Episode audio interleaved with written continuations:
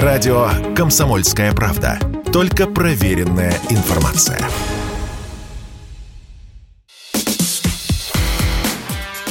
Диалоги на Радио КП. Беседуем с теми, кому есть что сказать. Всем здравствуйте! В эфире радио «Комсомольская правда». Я Сергей Мордан. Сегодня со мной в студии специальный корреспондент «Комсомольской правды» Александр Коц, наш легендарный военкор. Саш, привет. Да, привет. А, ну вот давай начнем с того, что мы с тобой э, принялись обсуждать до начала эфира. А, кажется, вот такое некоторое у людей э, пресыщение военными новостями, то есть они уже не так остро реагируют, как, допустим, месяц назад, когда вот каждая военная сводка репостилась, обсуждалась, там тысячи комментариев. А сейчас вроде бы и интенсивность э, войны выросла, и победа очевидным образом есть. А вот как-то все подустали. Вот то, что происходит сейчас э, вокруг Северодонецка, почему это важно? Что дальше? Ну, я бы Северодонецк не рассматривал в отрыве от Лисичанска. Это одна такая агломерация, которая была соединена тремя мостами. То есть, по сути, это один э, оборонительный рубеж, э, который разделяется эшелонированно на несколько э, линий украинской обороны в Луганской, как они говорят, области, как мы говорим, Луганской Народной Республике. То есть, по сути, это два последних крупных города в, на Луганщине, которые пока не освобождены, как правило, правило, э, ну вот я заметил эту тенденцию, они э, цепляются за крупные города, потому что э, там легко спрятаться, там легко прикрыться мирными жителями, там легко устроить из каждой многоэтажки долговременную огневую точку, что они успешно делали и в Мариуполе, и в Рубежном, и в других городах. То есть это не какое-нибудь село долгонькое, которое можно сравнять с землей авиабомбами. Ну, мы не можем сравнять так а, города Луганщины и Донеччины. Соответственно, а, Северодонецк – это, ну, можно сказать, вообще первый эшелон обороны был это рубежное, то есть они вот друг за другом идут. А, второй эшелон – это Северодонецк и третий – Лисичанск. Там сейчас находится, ну, одна из самых крупных военизированных группировок ВСУ. По разным оценкам это от 10 до 16 тысяч. Сложно оценивать точно, потому что, во-первых, во-первых, мы не до конца понимаем их потери, а они достаточно серьезные сейчас. Во-вторых, а, ну, несмотря на то, что дорога, соединяющая эту агломерацию там, с тем же Бахмутом, простреливается, это не значит, что у них нет возможности там, ротации, логистики и так далее, и так далее. Я помню, я сидел в 2014 году в блокированном Славянске, и у меня была возможность выезжать и в Донецк полями, а, и, и, и в Лисичанск тот же, и через Лисичанск тогда шло снабжение, собственно, славянской группировки несмотря на то, что дорога вся эта простреливалась, и Славянск был э, заблокирован. То есть это такое условное окружение, условный котел, мы нарушаем их логистику, усложняем ее, но тем не менее она существует. И существует возможность подвозить э, живую силу, да, поэтому, возможно, их там больше. Возможно, наоборот, они приняли решение отходить э, поэтапно из Северодонецка в Лисичанск, их сейчас там меньше. Из Лисичанска, соответственно, в Краматорск. Вот. Но это достаточно серьезный гарнизон, то есть ну, минимум 10 тысяч человек там есть. И, собственно, после того, как будут освобождены эти два города, ну, можно, наверное, с большой долей уверенности говорить о том, что ЛНР освобождена. Там останутся к югу от этих городов поселки, останутся Э, там небольшие населенные пункты, но это уже будет как бы агония. То есть у них сейчас э, основной центр обороны э, на Луганщине – это Северодонецк и Лисичанск. Я не думаю, что сейчас в Северодонецке они упираются для того, чтобы сохранить этот город. Я думаю, что они сейчас все-таки занимаются как это сказать, экстракшеном, там, эвакуацией своих mm-hmm. людей на на территорию Лисичанска, потому что откатиться полностью сразу они не могут. Э, это единственный мост, через который они могут это сделать, он под постоянным огнем, соответственно, их э, ну, просто уничтожат. Поэтому они делают это сейчас малыми группами, стараясь э, удержать вот эти маленькие рубежи, которые проходят по городским кварталам. Вот они потихонечку отходят в Лисичанск, и там уже, ну, будет, наверное, вот э, заруба за освобождение ЛНР именно, именно на Лисичанском направлении. Я бы отметил, что в 2014 году э, Лисичанск держал батальон «Призрак» э, Алексея Мозгового, и украинцы его взять не смогли. Угу. Он для обороны очень удобен, он находится на возвышенности, с него видны подходы с, со всех трех сторон, откуда сейчас наступают русские силы, и, соответственно, вот в 2014 году Лисичанск мозговой оставлял уже после того, как Стрелков ушел из э, Славянска и бессмысленно стало его просто оборонять. А Лисичанск, он прикрывает э, Славянск, насколько я понимаю. А, он находится к востоку от э, Славянско-Краматорской а, агломерации, и от него э, направления идут либо на Бахмут, Артемовск, либо на, соответственно, Краматорск. На Краматорск дорога, ну, Краматорск, Славянск – это два, два города, которые угу. находятся рядом.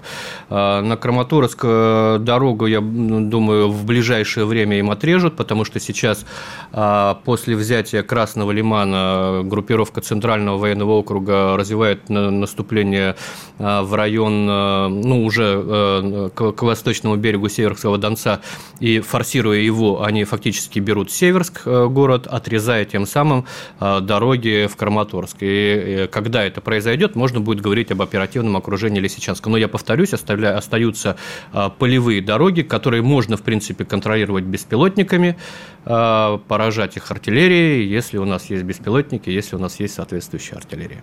Это мы обязательно обсудим с тобой. А, где они будут биться до последнего? Вот как они бились в Мариуполе. Ну, как и ты писал, а, как и Стешин писал, как все военкоры писали, что там прогрызали буквально вот каждые 10 метров. Ну, красиво было бы, конечно, если бы вот где все началось, там все и закончится, да, если это будет Славянск. Угу. А, пока сложно говорить, потому что я не очень понимаю, что происходит на юге, ну, в ДНР, да, к северу от Донецка. Мы пытаемся сейчас взять Авдеевку или мы будем ее обходить? Э, потому что все-таки для того, чтобы брать в клещи э, Славянск, на него надо заходить сразу с нескольких сторон. Во-первых, это с северо-запада, это изюмская группировка, в которой я провел там около месяца. Вот, там продвижение идет ну, довольно тяжело, очень тяжело прямо скажем, там и потери, там и противодействие очень серьезное, там и а, до сих пор не перерезанная трасса снабжения в сторону Днепропетровской области. А, во-вторых, это, ну, опять же, тот же Центральный военный округ, который уже взял Красный Лиман и а, способен идти с востока а, на Славянск. В-третьих, э, это, естественно, группировка, которая находится в Донецке, которая высвободилась после окончания битвы за Мариуполь и за Азовсталь. Они должны подходить с юга. Но это вот на карте, да, можно легко рисовать стрелочки. А что значит с юга? Это значит, сначала надо брать Авдеевку. Это мощнейший укрепрайон, просто мощнейший мощнейший. А затем идет эшелонированная оборона вдоль трассы на Славянск. Это Константиновка, это Дружковка, это тоже а, серьезные укрепрайоны. Будут они за них цепляться или не будут? Э, вдруг они из Авдеевки э, откатятся в Славянск, как э, Стрелков откатился из Славянска сразу в Донецк, не цепляясь ни за Константиновку, ни за Дружковку, ни за Краматорск. Ему это много раз в претензию ставилось, почему он не организовал эту оборону, но это другой разговор. Вот. Мне все-таки кажется, кажется, что постепенно, постепенно они будут все откатываться именно в славянско-краматорскую агломерацию, э, и, и там либо будет решающая битва, либо они все-таки уйдут э, на запад, да, э, за пределы Донецкой Народной Республики. Но вот если смотреть по карте и потому, как развиваются сейчас события, откатывается, ну вот, по крайней мере, из Лисичанска им просто некуда. То есть есть они будут вынуждены отходить именно на Краматорск, там собираться. А выбивать, когда будут из Авдеевки, они тоже будут уходить на север, в сторону Славянско-Краматорской организации. Если они будут уходить на запад, за пределы а, Донецкой Народной Республики, соответственно, они будут обнажать э, рубежи там, Дружковки, Константиновки. Поэтому все равно они будут постепенно отходить к северу, также э, поэтапно, как сейчас из э, Северодонецка, оставляя какие-то линии обороны за собой собой. Вот э, глядя там на ролик, когда начался штурм Северодонецка, ну, многие обратили внимание, даже, ну, обычные обыватели, что как-то все очень быстро. Ну, и плюс вот тот знаменитый комментарий э, Кадырова о том, что мы уже вошли, и, в общем, мы даже освободили, ну, хотя понятно, что не целиком освободили, а только часть городской застройки. Опять-таки, я возвращаюсь к тому же Мариуполю. А с чем можно объяснить вот такую скорость продвижения, по крайней мере, на этом участке? Что действительно, в общем, там перелом какой какой-то происходит? Ну, в головах, прежде всего, украинских солдат, я имею в виду. Э, ну, вообще, надлом, надо сказать вообще, что в ЛНР все шло как-то попроще, чем в ДНР. То есть э, в ДНР это все началось э, со штурма, но со самого укрепленного города, наверное, в зоне АТО бывшей. Вот. А в ЛНР все шло с самого начала э, попроще, то есть они освобождали крупные города практически без боев, украинцы были ошарашены нашей победной поступью, то есть мы Счастье, Новоайдар, Старобельск, Сватово, вот эти города брали практически без э, массивной, массивного применения артиллерии. Они целые, в них сейчас есть свет, газ, вода, связь уже луганская есть э, сотовая, бензин продается. Я когда приехал из Изюма, о, ничего себе, бензин продается на, на, на заправках. Вот. Э, потом они начали потихоньку... Я прерву тебя, давай на одну минутку мы уйдем на новости, вернемся и продолжим. Александр Кот с нами в студии, специальный корреспондент комсомолки. Не уходите. Радио «Комсомольская правда». Никаких фейков, только правда. Диалоги на Радио КП. Беседуем с теми, кому есть что сказать. И снова здравствуйте, и снова в эфире радио «Комсомольская правда». Я Сергей Мордан и Александр Кот, специальный корреспондент комсомолки. Он только что вернулся с Донбасса, с Украины и рассказывает, как там устроена жизнь. Я тебя на полслоя прервал вот про то, как э, происходили бои на Луганщине.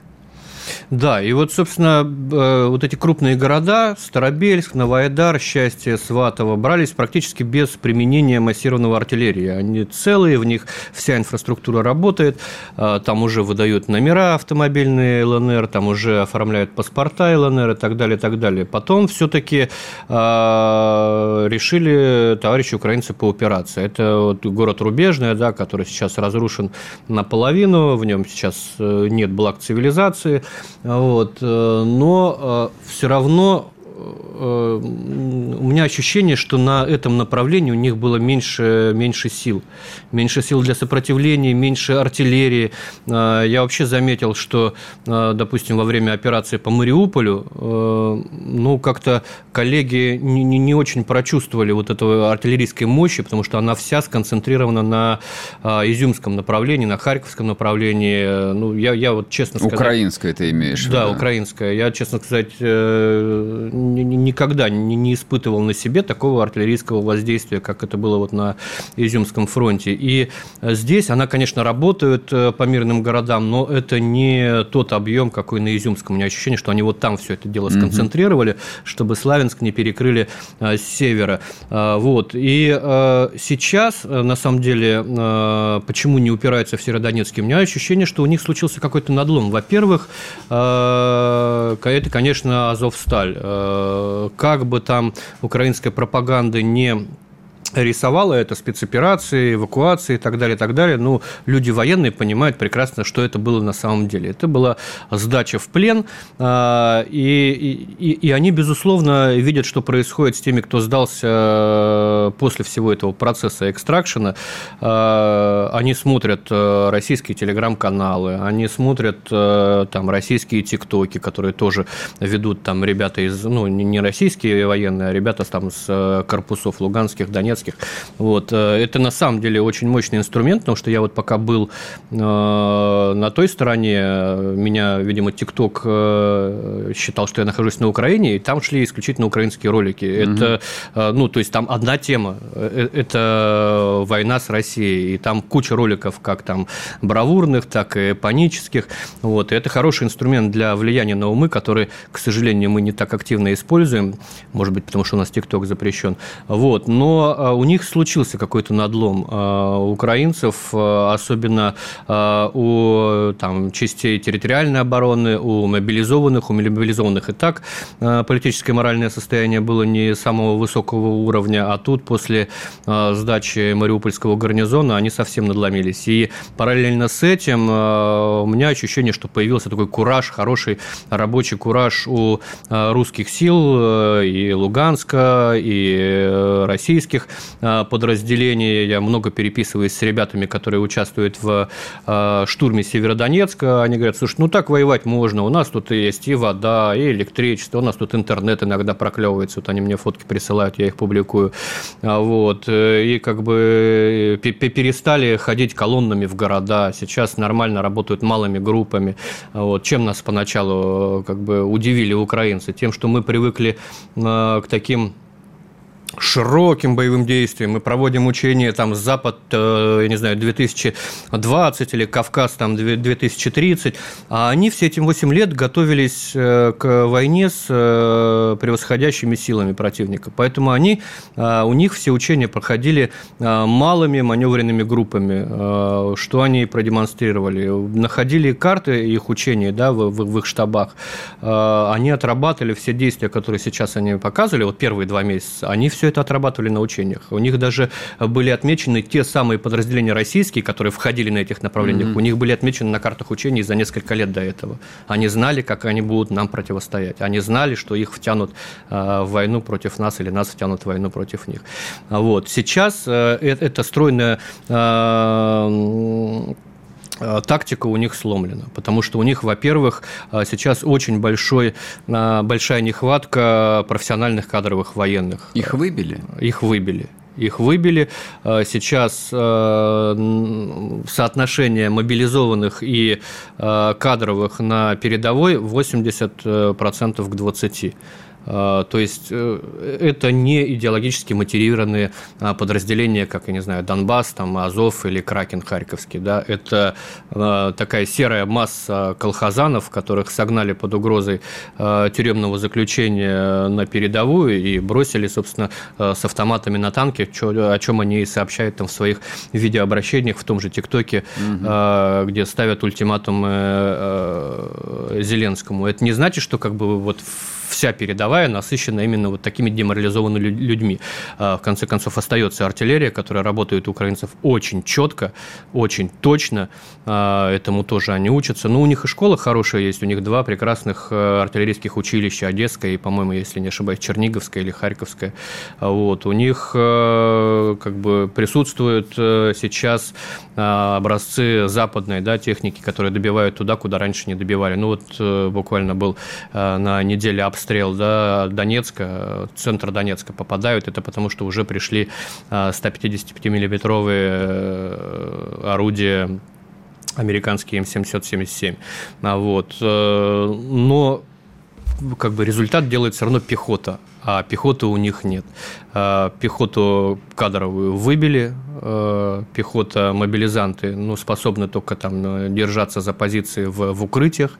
Когда доходит до прямого боестолкновения, стрелкового имеется в виду, они не упираются, они сразу откатываются. Это вот я на любых направлениях, что в Киевской области видел, что в Харьковской области, что в Донбассе. Когда идет артиллерийская дуэль, они способны там сидеть, сидеть в укрытиях. Как только доходит в городской застройке до э, стрелкотни, все, они тут же откатываются. А учитывая, что как бы на Северодонецк э, с севера наступает э, подразделение «Ахмат», это интересное подразделение, очень меня удивило, потому что я-то думал, что это чеченское подразделение, а о них ну, разные, что там кривить душой ходят разговоры на фронте, на разных участках фронта. Но эти ребята прям молодцы, то есть это а, подразделение, в котором воюют со всей страны люди. Это вот все те, кто прошел через этот центр через Гудермес. спецназа Гудермес. Да, через да? Гудермес, и они, конечно, нормально работают, и у них специализация именно городские бои. Mm-hmm. Вот, они, они, конечно, щемят э, ВСУшников э, по, по городу городу нормально. Вот. Но как бы это не значит, что дальше нас э, ждут легкие победы в городских боях, учитывая, какие, какое количество э, людей сидят в этих гарнизонах. Ну, 10 тысяч – это как бы серьезная цифра. И э, усиленная там и техникой, и артиллерией.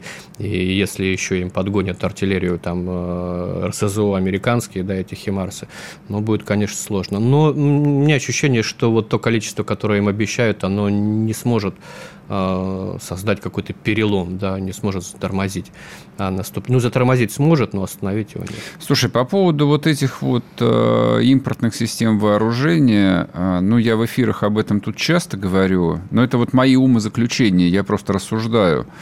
А, то есть я помню, там, начиная с 15 года, как они бредили джавелинами. Вот, вот дайте нам джавелины, и все, собственно, это, это лучше, чем НАТО, в принципе. Вот вплоть до такого договаривались. Дали джавелины как бы не решает вопросов принципиально. И стингеры не решили вопросов. Ну, ну как не решили? Техники-то сколько пожгли? Это, это само собой. Я, я про другое. Я как бы вот э, про психологический момент, который... Э, ну, я же понимаю, что идет э, помимо настоящей войны, война психологическая. Война за умы, там, за уверенность в победе и так далее, и так далее. Вот, то есть э, Киев же по-прежнему продолжает э, доказывать своим согражданам, что вот если у нас будет вундервафля, то все, как бы мы с ними разберемся. И вот последовательно меняется название вундервафли. Вот сейчас, соответственно, эти хаймерсы. А что говорят сами наши военные – ну вот они уже три месяца с этим живут. Они видели и джавелины, они видели и три топора. Теперь, в общем, как Не, ну я видел, я видел российский танк, который был поражен четырьмя джавелинами и вышел из боя, но это не означает, что всем танкам так везет. Угу, э, Все-таки угу. и э, джавелинами, и НЛАУ, и э, у украинцев есть прекрасный противотанковый ракетный комплекс «Стугна», пожгли очень много техники. То есть мы понесли серьезные потери в результате результате mm-hmm. применения этого а, а, вооружения. Собственно, а, продвижение российских войск э, в районе Изюма было остановлено именно этими системами. Mm-hmm. И сейчас продвижение очень слабое. Это, опять же, вот те самые маневренные группы, ну, это там 4-5 человек с этим комплексом, вот они, у них по лесопосадке заложены схроны, там mm-hmm. по десятку этих комплексов, просто кучками навалены. Mm-hmm. Вот. И они могут перемещаться с позиции на позицию увидел танк, долбанул, отошел. И с такими очень а, сложно бороться. Но это, да, это не, не, не решает, я же повторюсь, решает все пехота. То есть, когда... А, и, и это могут быть мобилизованы на самом деле. То есть, это не обязательно ты должен быть серьезным, подготовленным человеком.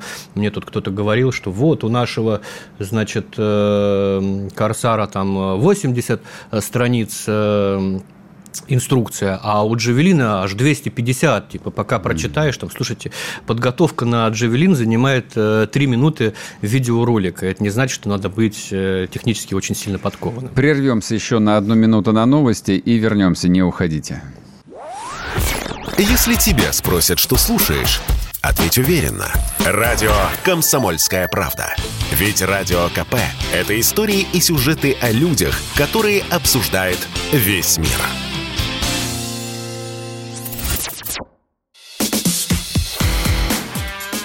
Диалоги на Радио КП. Беседуем с теми, кому есть что сказать. И снова здравствуйте, и снова в эфире радио «Комсомольская правда». Я Сергей Мордан и Александр Коц в студии, специальный корреспондент «Комсомолки». Джавелины.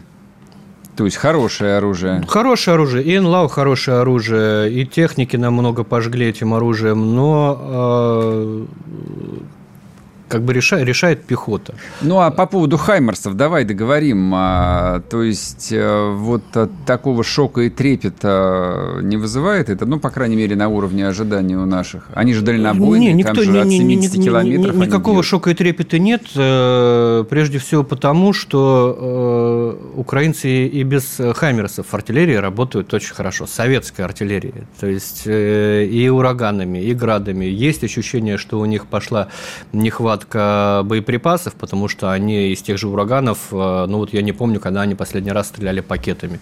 Одна-две mm-hmm. ракеты. Ну, вот это вот то, что по Изюмскому фронту, одна-две ракеты, не больше. В, допустим, на Луганщине я вообще их не встречал, mm-hmm. чтобы они применялись. Там в основном артиллерия 152 миллиметра и танками долбят. Вот. Шок и трепет, ну, я не знаю, надо посмотреть на применение этого Хаймерса, на, на, насколько он страшен. Там, говорят, некоторые боеприпасы чуть ли не на 500 километров летают, и они смогут бить по территории Российской Федерации. Но я вам скажу, что на Изюмском фронте российские ПВОшники, я просто очарован э, вот за эти три месяца э, нашими силами противовоздушной обороны. Они научились сбивать и ракеты «Урагана», и ракеты «Смерча», то есть они работают уже даже по таким целям, угу. и ничего, совершенно все спокойно происходит. А, а там у них нагрузка серьезная была. Я думаю, что у ПВОшников а, на Изюмском фронте самая серьезная нагрузка была, они в сутки сбивали по 7 точек У, которые летели на, там, на наше расположение. Да, один раз одну пропустили пропустили, и то потому что э, украинские ракетчики уже прибегают к хитростям, они запускают там по две ракеты одновременно, а у нас она распознается, распознается как одна цель. Mm-hmm. Вот одну сбивают, вторая падает. А, но я думаю, что и с э, ракетами «Хаймерс» точно так же будут разбираться российское ПВО, которое способно э, поражать э, этот тип ракет спокойно. Ну, то есть э, это, наверное, не а, в отсутствии нормального а, мотивированного войска, да, которое mm-hmm. после обработки наших позиций вот этими системами Хаймерс пойдет в атаку, но вот в отсутствии таких сил, ну, это бессмысленно. Ну да, они будут наносить какой-то урон там нашим наступательным конфигурациям, но после этого же никто не пойдет нас давить к границе России. Mm-hmm. Они пытаются сейчас это делать там на Херсонском направлении, на Харькове, Харьковском направлении, но это такое в пользу бедных, когда у них основные вооруженные силы находятся э, на территории Донбасса, все вот эти попытки э, переходить в какое-то контрнаступление по э, широким флангам вот этого фронта огромного, это больше похоже на какую-то пиар-акцию, mm-hmm. нежели на настоящее наступление. Ну а что по поводу БПЛА? Вот такая же вроде тоже вундервафли, только с другим знаком и с другой стороны. И до начала войны про это много говорили, и в первые недели об этом было огромное количество разговоров, причем таких крайне эмоциональных, а где, угу. где наши БПЛА, где наши дроны, вот как можно без этого. Два вопроса. Значит, во-первых, а, насыщенность дронами российских вооруженных сил, ну, русской армии, я имею в виду и вооруженные силы Российской Федерации, и народной милиции, как бы это все одна армия, в моем представлении. Соответственно, что у украинцев, ну и давай уж и про Байрактары тоже скажи пару слов – ну, Байрактары, сразу скажу, ни о чем. То есть, это очень удобная цель для наших ПВОшников, их сбивают. Они не приносят э, того вреда, который турки демонстрировали там в Сирии или в азербайджанцы демонстрировали а в Карабахе. А вот почему там-то это вот э, такой Ну, потому что не было соответствующих принесло? систем ПВО. Понял. Вот, здесь, здесь они есть, и очень удачно те же э, Торы, те же Буки, все, все это дело сбивается на раз. Да, они куда-то запускают, да, они что-то подбивают, э, но то есть, они не, Байрактары не удивили. Э, очень неприятная штука украинцев – это дроны Камикадзе Switchblade и им подобные. Э, они доставляют неприятности, но это, опять же, во-первых, это очень шумная цель, то есть э, потери в живой силы мы не несем от них, успеваешь разби... ну, успевают люди разбегаться. Ну, по технике это вот одна единица техники уничтожается одним свечблейдом, и пока ими не сильно насыщены украинские войска. Очень э, много у них э, разведывательных БПЛА, э, очень качественные, и ночные, и дневные, и какие угодно, и у них их очень много. Их... А вот и в сравнении давай, а у нас как? А у нас их очень мало, по крайней mm. мере. Но я не могу, понимаешь, я же э, смотрю на какой-то узкий участок. Да, фронта. то, что вот ты то, видел что своими я, глазами. То, что я вижу, это, это мало. Э, это там, э, там на, на, на на две армии два Орлана десятых, один из них ночной, и Орлан тридцатый, который наводит лазерным лучом высокоточный боеприпас «Краснополь». Вот. Ну, там не жирно. С гаубицы. Ну, пока их не сбивают нормально, а когда вдруг... Ну, опять же, это то, что я вижу, да, угу. там рядом действуют ССОшники, у них, значит, там несколько беспилотников зала. Там с другой стороны другой отряд ССОшников действует, у них есть кубы, это дрон Камикадзе, опять же, тоже. Вот. Э, не в больших количествах, но, как они говорят, ну, вот под наши задачи. То есть, они действуют не в интересах как бы широкого фронта mm-hmm. и наступления, а для выполнения своих задач. У них задачи тоже специфические. Они, собственно, э, шерстят вот эти шервудские леса, э, в которых линии обороны проложены украинские, выбивают там диверсионные группы. Но так, чтобы это было расходным материалом, да, а это все-таки, ну, раз, Орлан тот же 10 это, ну, наверное, должен быть расходным материалом. Этого нет. И в какой-то момент у украинцев э, появляется, я не знаю, что появляется, но они начинают очень резво сбивать все, что мы запускаем. А вот. Э, восполняется все это не очень быстро. А чинится все это не очень быстро. Там логистика сложная, это надо в Россию. То есть, ну, какие-то сложности организационного характера да, появляются. Вот. Ну и э, как бы то, чего нет совсем, это коптеры, ну, то есть они есть, но стараниями волонтеров, там мы закупали, привозили. Ребятам тоже и на Изюмский фронт, и сейчас вот передал я э, буквально позавчера там ребятам Центрального военного округа, который Лиман брали угу. на пару коптеров, один тепловизор. Вот э, э, этого, конечно, не хватает. Это тоже должно быть как семечки, потому что их избивают, они теряются, их давят рэбом. Очень, кстати, мощное противодействие радиоэлектронное идет со стороны Украины. Вот когда Орлан летит и упирается просто в стену, значит, вот туда надо накидывать, потому что угу. там, там что-то рэбом прячут. И ну, он не может работать при, при, при таком воздействии. Вот у них, у украинцев очень серьезно серьезный рэп э, против беспилотников, у них очень серьезная э, система контрбатарейной борьбы, э, ANTPQ американские. Вот этим они работают очень четко. Объясни, пожалуйста, вот давно хотел тебя спросить, а что из себя представляет эта система контрбатарейной борьбы? Это такая с чем это сравнить? Это ездит Хаммер, у которого на прицепе э, ну, такая дощечка где-то 50 сантиметров э, на, на метр, да, вот такая, такое, как, как зеркало в этой самой, в, в ванной. Вот. Э, она разворачивается и просто засекает, э, откуда идет артиллерийское воздействие на твои порядки. Mm-hmm. Она засекает, передает координаты на артиллерийскую батарею, артиллерийская батарея заводит эти координаты в свое орудие и открывает ответный огонь. Скорость реагирования – а, ну, в зависимости, естественно, от обстоятельств, 10-15 минут. То есть через 10-15 минут э, по, по тебе начинает сыпаться. А, как правило, еще в воздухе дежурит э, беспилотник, который проводит доразведку этой цели а, и говорит, да, действительно, там что-то есть, э, можно бить. А, вот сегодня Минобороны выложила ролик, как работают десантники, артиллеристы из Д-30-х, 122-х. Вот. Не показала главного, потому что все-таки вот в нынешних условиях главное это вовремя, вовремя что называется, сменить позицию. Вот. Я видел, как работают артиллеристы-десантники в Киевской области, а, получив урок как uh-huh, бы, uh-huh. Вот они сворачиваются и уезжают, уезжают раньше, чем мы успеваем дойти до своей машины. Это происходит очень оперативно. И этому не научить а, на учениях. Это надо нутром прочувствовать, что такое контрбатарейное воздействие. И у них это все очень хорошо, четко поставлено системами американскими. У нас такие системы тоже есть. У нас есть там система «Аистенок», которой тоже очень мало. У нас есть система «Зоопарк», которых тоже очень мало, угу. а это должно быть как бы, ну вот все-таки побольше. У нас э, совсем немного остается до перерыва. Я задам тебе вопрос, а потом, когда вернемся, ты ответишь. Э, герои символы этой войны. Есть Азов с той стороны, и у меня иногда возникает ощущение, что мы здесь много приложили сил, чтобы его раскрутить. А ты пытался вот создать легенду героев Гастомеля. И легенда все равно как-то вот все равно не сложилась. Почему?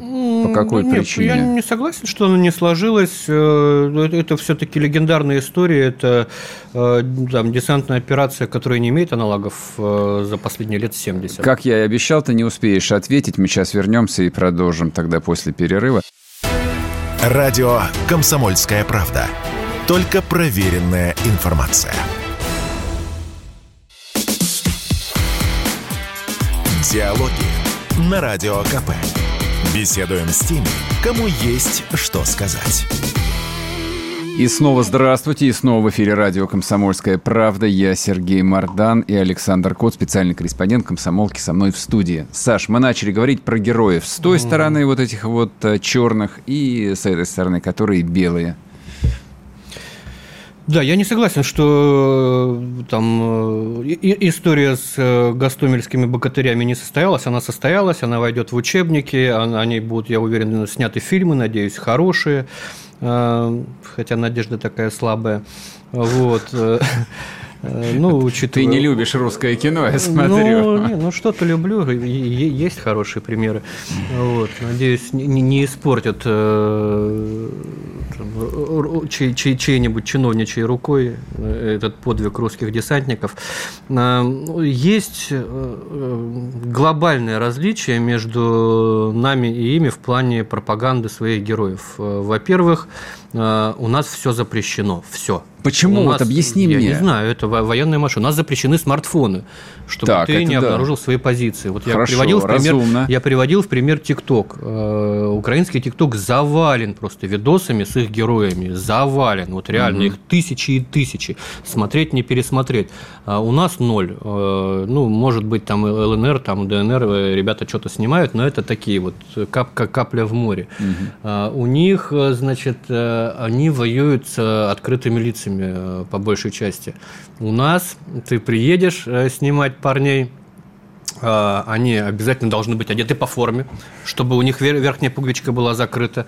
Э, Они обязательно должны балаклавой закрывать Вот, лицо. вот это я хотел отдельно спросить. Вот э, хорошо, что ты вспомнил. Нельзя называть э, подразделение, нельзя называть, э, ну там, слава богу, можно округ назвать. Вот Центральный военный округ, группировка отважных штурмует. Я не почему, могу... почему лица нельзя показывать? Ну, должно быть какое-то простое объяснение. Простое объяснение, я тебе рассказываю, это единственное простое объяснение, с которым я сталкивался, это то, что будут угрожать родным.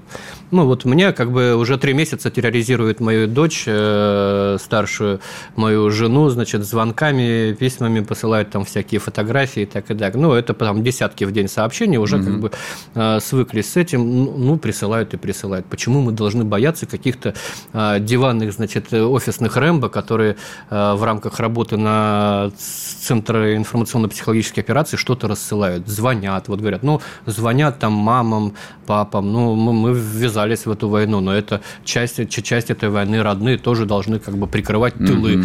Вот, мы боимся, что будут, значит, вычислять э, их родных. А, У меня даже был такой диалог, я говорю, слушай, ну вот Великую Отечественную войну, каждая сводка Левитаном озвученная, начиналась, что войска такого-то фронта, такого-то подразделения штурмуют там то-то, то-то. А тут, ну, хорошо хоть э, разрешают говорить, что штурмуют. Вот. А кто штурмует, уже под завесой тайны. Якобы там украинцы тут же смогут э, там какое-то штатно-численное значит, расписание узнать э, штурмующих войск, как будто оно соответствует этому расписанию. Оно далеко не соответствует. Вот. Но это вот э, такая, прошу прощения, косность военной системы информационные, когда э, дуют на воду, как бы чего там не, не получилось. И с, с- с этим попроще, допустим, там у народной милиции. А, Они там и с открытыми лицами снимаются, и не стесняются говорить, кто они, что они, потому что как бы они уже там по 8 лет висят на миротворцах. Чеченская Росгвардия Чеченская вообще не знает Росгвардия, ничего да, не- про не эти стесняется, ограничения. И пацаны с, с Ахмата, наши русские, тоже этого не стесняются.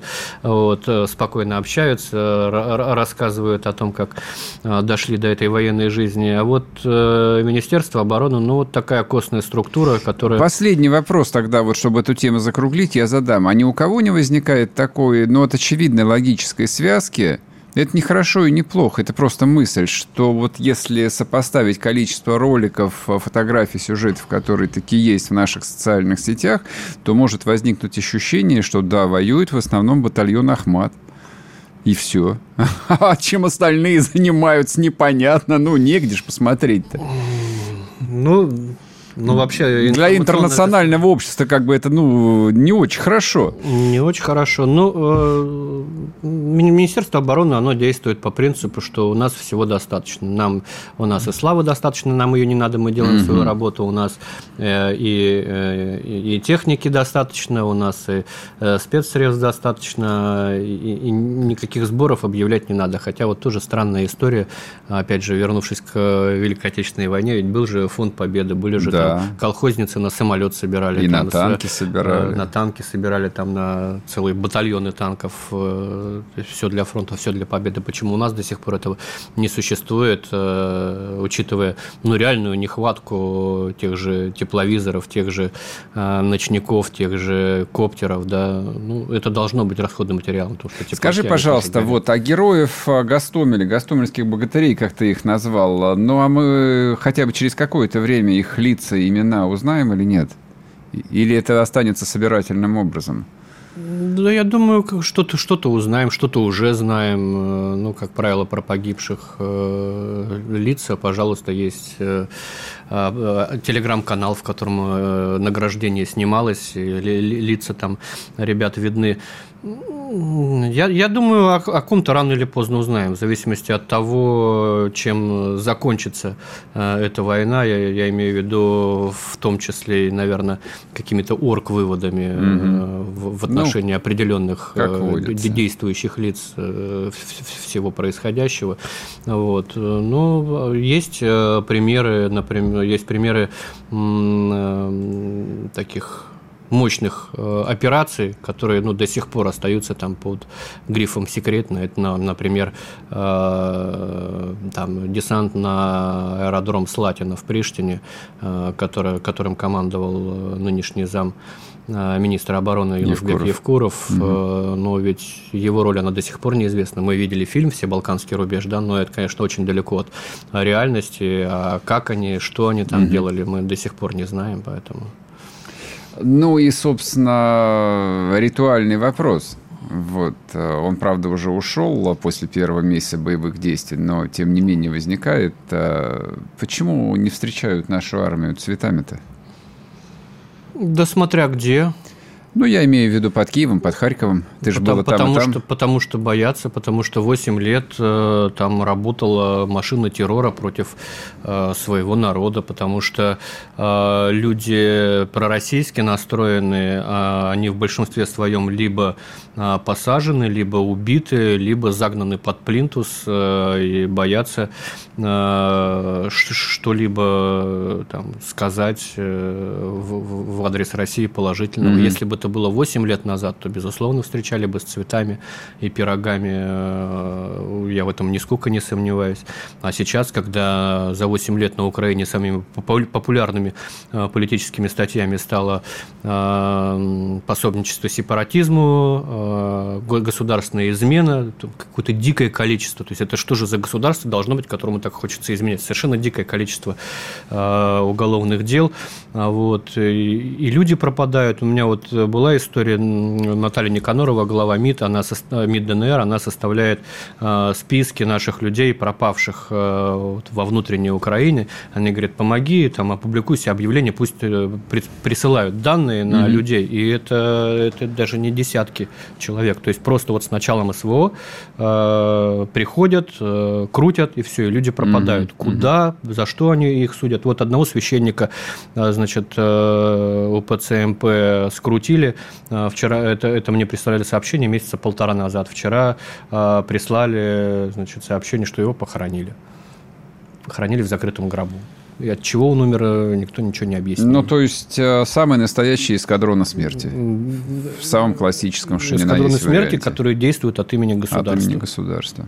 Пара минут остается. Последний вопрос э, задам. Хорошо, а на территории Киевской и Харьковской областей людей запугали. А Донбасс?